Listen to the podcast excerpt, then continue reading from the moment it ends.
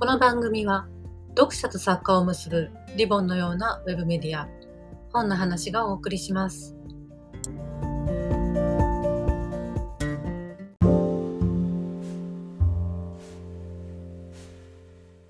文学界プレゼンツ文学への道。はいというわけで始まりました、えーポッドキャスト番組文学界プレゼンツ文学への道、えーこのポッドキャストは、えー文芸誌文学界の編集部の面々が文学についていろいろ話していく番組です、えー今日は、えー私編集長の丹羽健介と、えーもう一人編集部から長谷川くんが来てくれてます。長谷川くんよろしくお願いしまはい、よす、ろしくお願いします。えーこのポッドキャストが、えー配信されている頃にちょうど発売になる、えー最新号、えー文学界の12月号について、えちょっとお話ししたいと思います。え前回のポッドキャストでもあの特集のことをあの少し紹介させてもらいましたけれどもこの特集のタイトルが「未来のドキュメンタリー」ということになってます。えーこの特集のデスクをあの務めてくれたのが長谷川君で、えー前回もちょっといろいろかいつまんでこういう内容ですっていうのをあのご紹介しました、えーそれに付け加えて何か長谷川君の方からありましたらお願いします。はい、そうですね。まあ前回もあの前回喋った時から目次的には変わってないのですけれども、なので、まあ大島新さんのインタビューがあって、あと小田香織さん、草野夏香さん、小森遥さんの座談会というのがあって、であとセルゲイ・ロズニツァという、えウクライナの監督についての夏目みゆきさんの批評が載ってあとは瀬尾夏美さんの、まあ、文章が載ってというような構成は変わってないですね未来のドキュメンタリーって名前になったのは割とギリギリでしたけどはいけどいいタイトルなんじゃないかなという気がしましたねなんか割と皆さん、まあ、もちろんその実作者の方に結構話を聞いた部分があるんですけれどもやっぱりなんかこれから撮る作品であるとかの話も多かったですしあとなんか撮ったらそれで終わりじゃないみたいな話が結構出てたのが印象的で、うん。まあ、特にその小田さん草野さん小森さんの座談会とかなんですけれどもまあ撮って作品にして公開もされてうん。ただその後が大事だみたいなことを結構うん。皆さんすごくあの真剣におっしゃっていて、はい。なるほどなぁと思って聞いてなんかそれはそうなんだろうとも思いつつそのこっちが想定している以上にやっぱりその後っていうのを考えてる被写体との関係性といいますかみたいなところが非常に印象に残ったのでまあちょっと座談会を読んでいただければとも思うんですけれどもはい。なんかそれとこうする形であの瀬尾夏美さんに書いてもらった文章っていうのがあるんですが、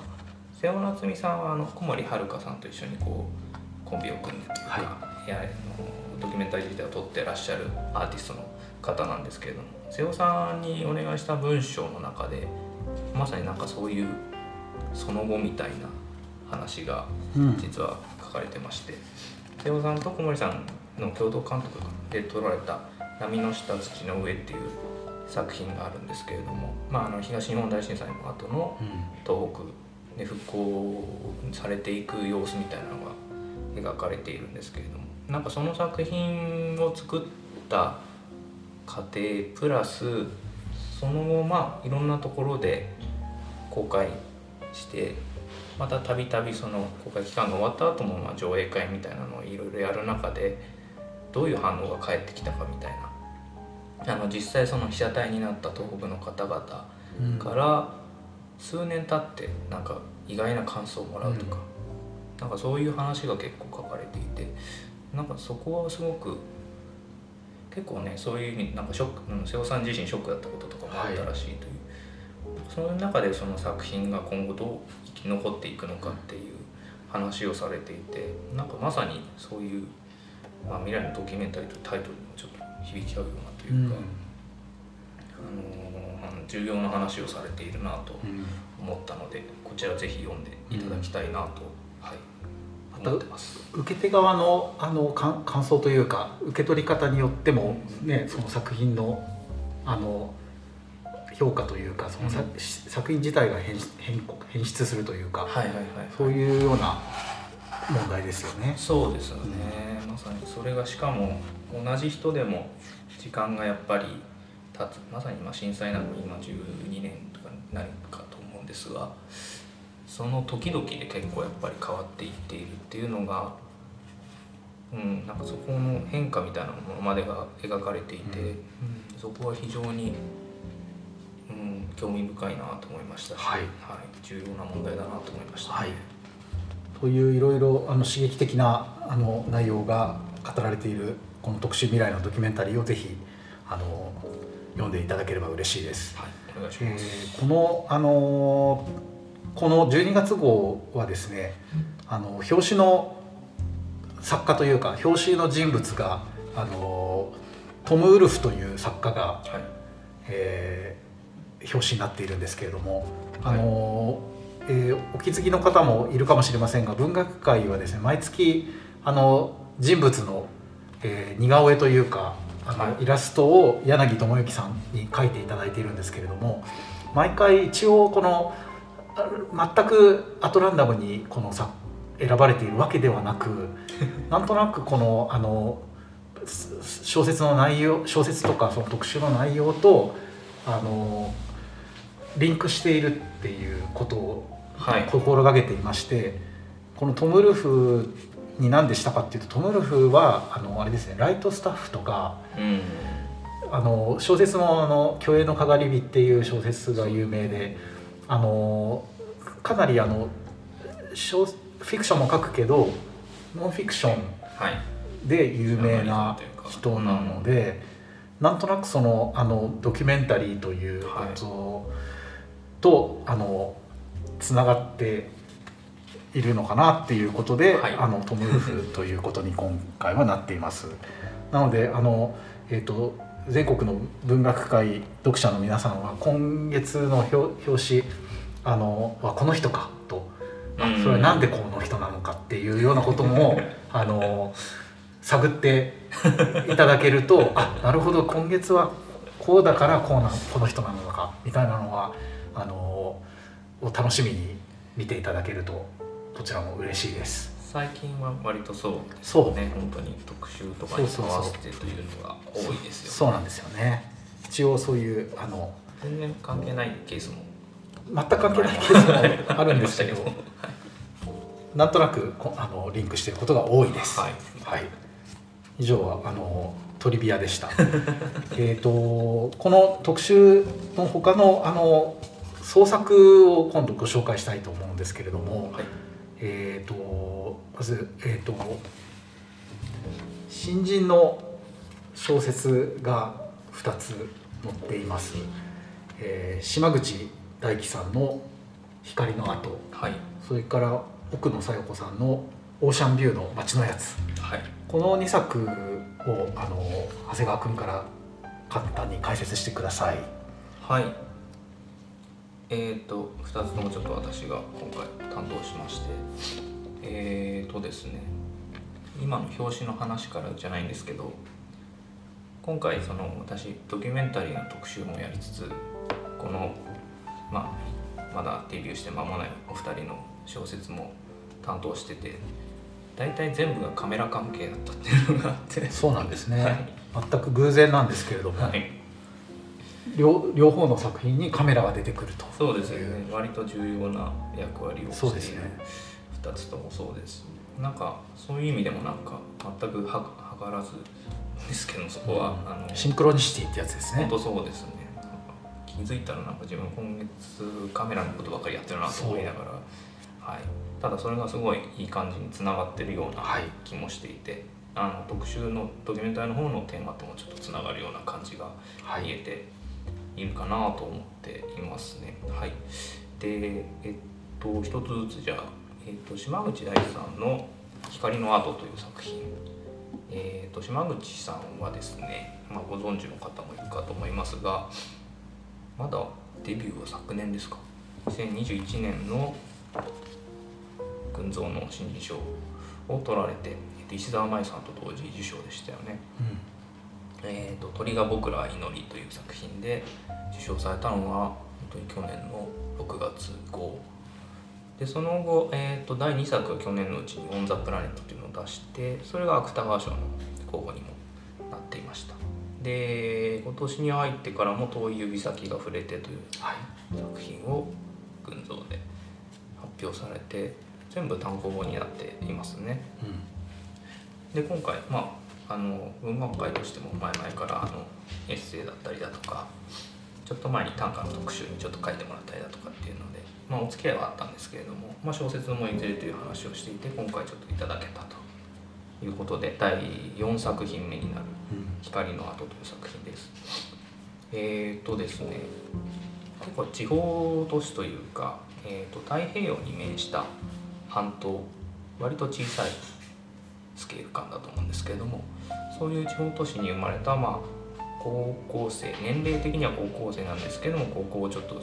とある授業で退学してしまったアキラという青年が主人公の話でしてえっ、とそうだな島口さんのこのこれまでの作品